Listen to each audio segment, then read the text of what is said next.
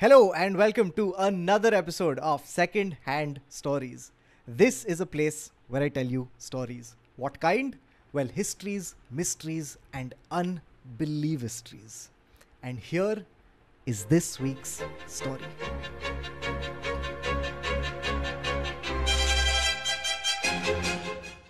It's 1991, and a cosmonaut stares out of a porthole on Mir space station. He's looking at the Earth. It's a beautiful sight. It's as surreal as it is serene. It's a sight that this cosmonaut never gets tired of seeing. He's looking at it, and it's as usual.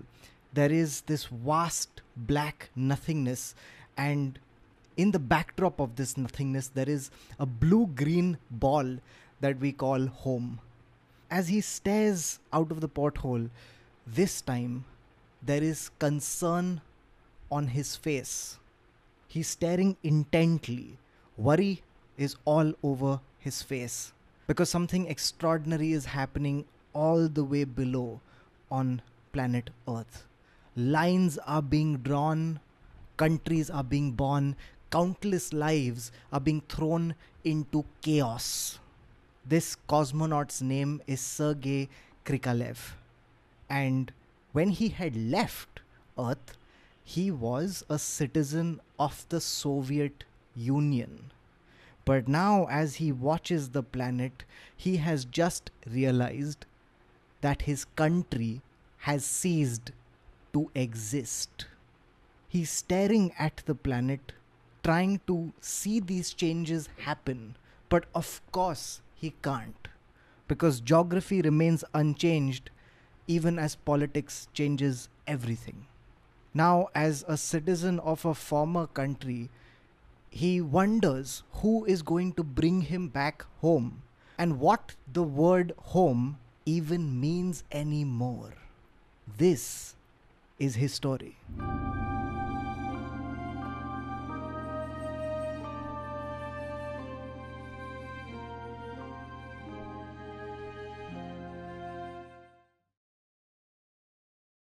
Sergei Krikalev was born in Leningrad on uh, August 27, 1958. He studied mechanical engineering and then worked in a spacecraft design organization. By his late 20s, he's already an accomplished pilot, and in 1985, he joins the cosmonaut training program. Oh, and quick note in case you're wondering what's the difference between a cosmonaut and an astronaut, well, there is none. It was just a difference of nomenclature.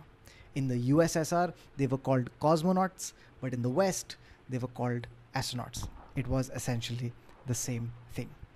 He's good enough that by 1988, they send him on his first space mission. He goes all the way to Mir Space Station, which is the space station of the Soviet Union. He spends 151 days out of gravity's reach in this space station. It's a long time, and he's very good at his job. He's a calm, soft spoken man who's extremely talented and good at this job. And in part, it's because of how much he loves and truly appreciates being in space. He loves this feeling of weightlessness.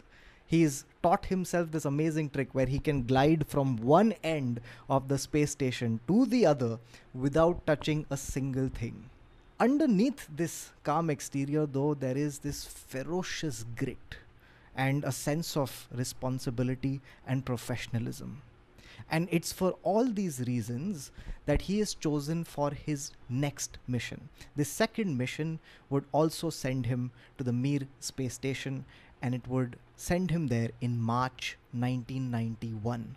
This mission was called Project Juno and he's accompanied by two more people in his crew.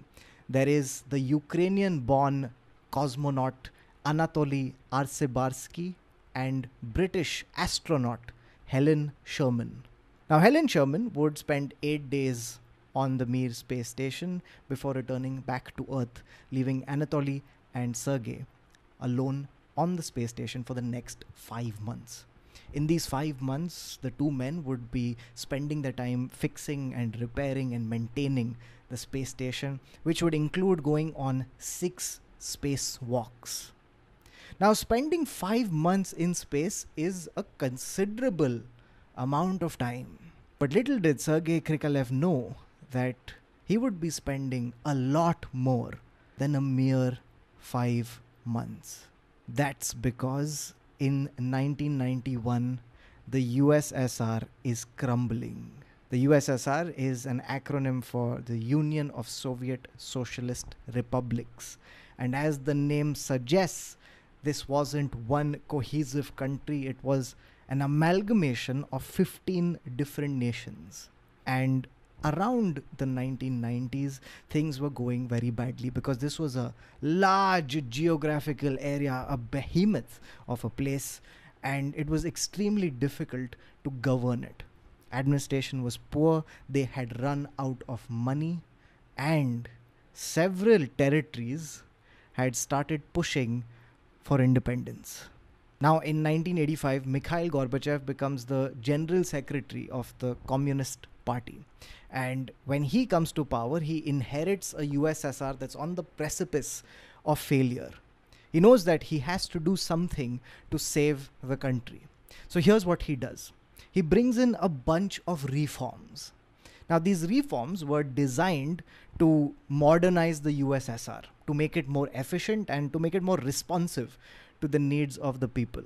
These policies would work by doing a bunch of things. Firstly, they would decentralize power, and secondly, they would open up the USSR to the rest of the world and especially the West. Now, for those of you who aren't aware, there was a time where the USSR and the West uh, had this little uh, tiff going on called the Cold War. It was part of this Cold War that they both were extremely secretive and closed off to each other. Mikhail Gorbachev comes in and he wants to open up this cagey, closed country, open it up to the rest of the world. And nothing sums this up more than the fact that the first McDonald's opens up in the Soviet Union in 1990. Now you can imagine that not everybody was on board with Mikhail Gorbachev's plans. There were several hardline politicians within the Communist Party who didn't really want this change. They wanted the USSR to go back to its original roots, to retain its values. And they were especially alarmed because Gorbachev, in addition to doing all of this, was also proposing a new treaty which would give even more autonomy to these states and territories that wanted independence. These hardline politicians knew that they had to stop Mikhail Gorbachev and they had to do it quickly and decisively. And so they did. In August of 1991, as Sergei Krikalev is spinning around in space, tanks roll in to the Red Square. There is a coup. Now, politicians who lead this coup, they claim that Gorbachev has stepped aside due to ill health. But these politicians who have led this coup have misjudged the moment. They have not understood the pulse of the people. The people did not want to go back. They wanted to move forward. They wanted to progress. They wanted change. Mass protests erupt all over the Soviet Union. What's more, they hadn't fully garnered the support of the military. Mikhail Gorbachev, sensing an opportunity, acts swiftly. He quickly garners support and then he denounces his enemies in public. And within days, this coup is squashed. Mikhail Gorbachev has come back to power. He has wrested control of the USSR. But this would not be without consequences. Because sensing a weakness at the center, the territories that were pushing for independence start pushing harder. Over the next few months, Gorbachev finds it extremely difficult to hold on to this fracturing confederation. And so, on Christmas Day, 25th December 1991, Mikhail Gorbachev resigns. And that was the last day when the Soviet flag would fly. the country is thrown into chaos. There is turmoil and confusion. And Sergei Krikalev can feel all of this only through radio transmissions. And these radio transmissions are coming from his wife, Elena. They had met in 1988. In 1988, Sergei Krikalev was on Mir space station doing his first space journey. And in mission control was Elena. They had gotten to know each other over the radio. And they had fallen in love, gotten married, and had a kid. As they're talking over the radio in 1991, the tone of their conversations is very different. Because Elena is relaying this incredible, unbelievable, seismic change that's taking place in the country. And she's trying her best to keep the panic and the worry out of her voice. Because she knows that there's nothing that Sergei Krikalev can do. He's hurtling helplessly through space. On the other end, Krikalev too is trying his best to not let his worry show through. And he has a lot of reasons to be worried. Because back then, the cosmonaut's salary was 500 rubles. Now, this was considered a good and respectable amount, but that was when the Soviet Union was standing.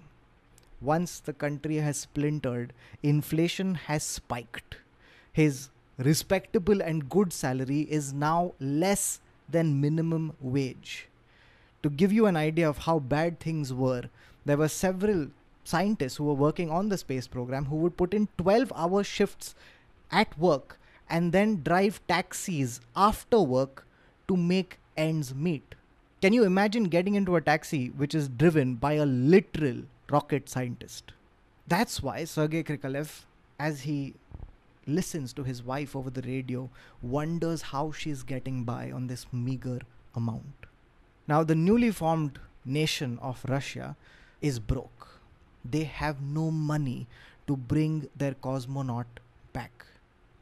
In fact, one of the other reasons they can't bring him back is this because the spaceport that they had used to send him, and in fact, the spaceport which the majority of Russia's space program used, was a place called Baikonur Cosmodrome. And this place was not in Russia, it was in Kazakhstan. And Kazakhstan was pushing for independence. In fact, at the time they were pushing for independence, they realized that they didn't need to give Russia their spaceport for free. So now they were charging an astronomical amount to Russia for letting them use the spaceport. And Russia did not have this money. So Gorbachev decides to make a deal now he does this deal for two reasons. Number one, he wants to appease the Kazakhs so that they stay a little bit longer in the Soviet Union. And the second, more relatable reason is that he makes this deal to get a discount. The deal is this he says that in exchange for a discount, he is willing to send the first Kazakh cosmonaut to space. This Kazakh cosmonaut takes his place in the space mission but by taking his place, he's bumped off a more experienced cosmonaut. The more experienced cosmonaut who was going to relieve Sergei Krikalev. So, this Kazakh cosmonaut goes up to the space station, he spends eight days there and comes back down, and he does not have the requisite experience to relieve Sergei Krikalev. And so, Sergei is left stranded in space. As time goes by, Russia's money starts dwindling even more. It gets so desperate. Their whole space program is in tatters. It's so bad that they are now selling a seat to their space station on their rockets. And they're selling this to countries, and countries are buying these seats. Like Austria bought a seat for $7 million. Japan bought a seat for $12 million, and they didn't even buy it to send an astronaut. They wanted to send a TV news reporter. Now, thankfully, this didn't happen. But you can imagine that the astronauts who are going up to the space station do not have the experience to replace Sergei Krikalev. He's the only flight engineer there, and so he stays put. as time would go by, Sergei Krikalev is on this space station and he spends his time fixing and maintaining it and then maintaining his own body. He does hours and hours of repetitive exercises just to maintain basic fitness because that's what it takes to maintain basic fitness in space. Month after month, he would ask the same question When will he be brought back home? And time after time, he receives the same answer Russia just doesn't have the money yet. And so he stays put. Now, this is not without danger because there are several risks associated with prolonged space travel. There is the risk of muscle atrophy, there is the risk of exposure to radiation, cancer, and a decreased immunity the longer you stay in space. And yet, he stays put. And this is by choice because there was a return vessel on the space station. If there was an emergency, if he just couldn't take it any longer, he could have returned. But he chose not to because leaving the space station would mean abandoning it. And the USSR had experience with abandoning a space station before. They had done this with a space station called Salyut 7 unmanned, the space station had started to malfunction and then, worryingly, had started making an uncontrolled re entry into Earth, which would have been disastrous for the people on the ground. This catastrophe had been averted by the bravery of a few cosmonauts who had gone up to the space station and were able to just about get it under control. And Sergei Krikalev knew all about this because he had been part of the ground staff when this mission was taking place. So he knew the dangers of leaving a space station unmanned. And so he stays put. Now, this was difficult because he had to spend an indefinite amount of time on Mir space station, which had earned a reputation of being a small, smelly, noisy place. It was a cramped space station that could hold no more than six crew. It smelt of people who had been stuck together in a confined space, sweating and just being there. And the fans and the pumps and the equipment on the station made this unbelievable racket, a noise so loud and frightful that it could drive you mad. And yet, he stays put. Now, he was cognizant of Russia's situation. He knew how delicate their economy was, how delicate their economic situation was, and so he rarely made demands. He had very few asks. And this one time, he asked for honey. And he asked this so that it could raise his spirits. But Russia sent him lemon and horseradish. Because at that point in time, Russia couldn't import honey and yet he stayed put. His predicament was summed up very ruefully and poetically by this newspaper called Komsomolskaya Pravda, who said this A human race sent its son off to the stars to fulfill a concrete set of tasks. But hardly had he left Earth than it lost interest in those tasks for worldly and completely explicable reasons. And it started to forget about its cosmonaut.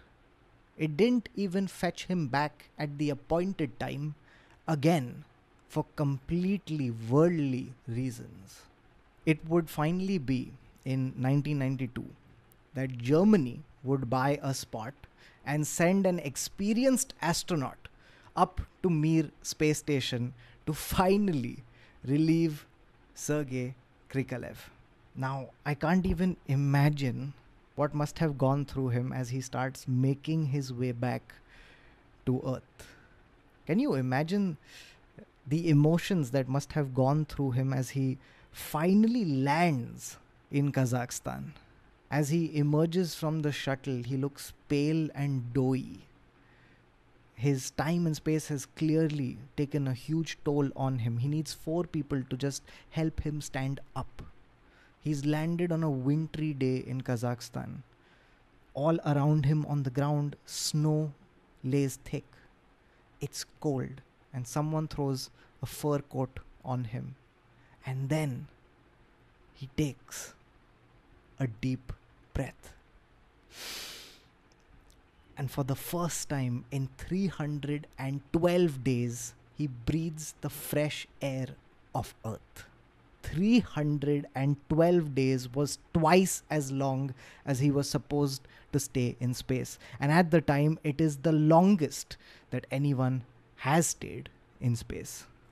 Now, as if the physical disorientation was not enough, he also has to deal with the psychological disorientation of landing in a world that's completely changed. When he had taken off, his hometown was called Leningrad. When he had landed, it's now called St. Petersburg. There is a patch, an emblem on his jacket as he emerges from the shuttle, and underneath it are the letters USSR.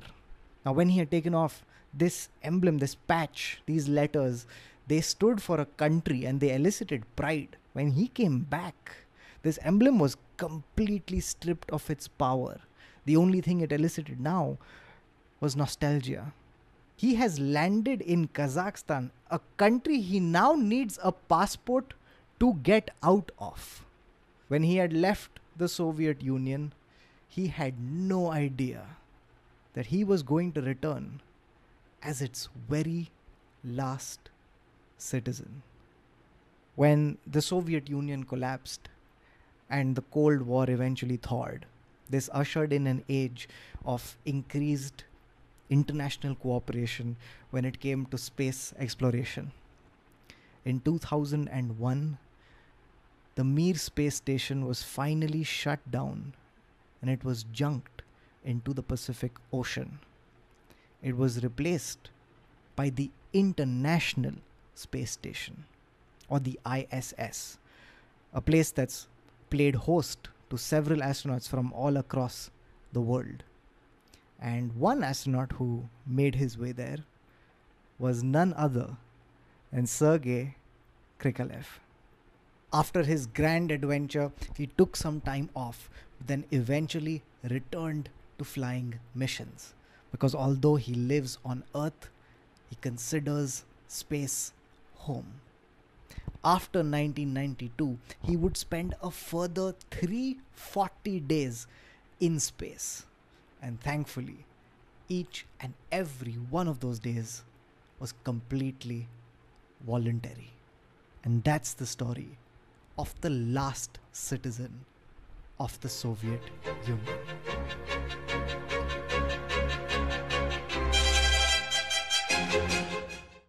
So that's the story. If you enjoyed it, then do leave a like and a comment. If there are other stories that you'd like me to cover, then also leave them in the comment section below. As usual, every single one of these stories is shot in front of a live audience. Uh, they are joining me live from the International Space Station. Here they are. If you would like to be a part of these live recordings, then all you have to do is become a member of the channel. That's it from this episode. Until next time, take care and bye bye.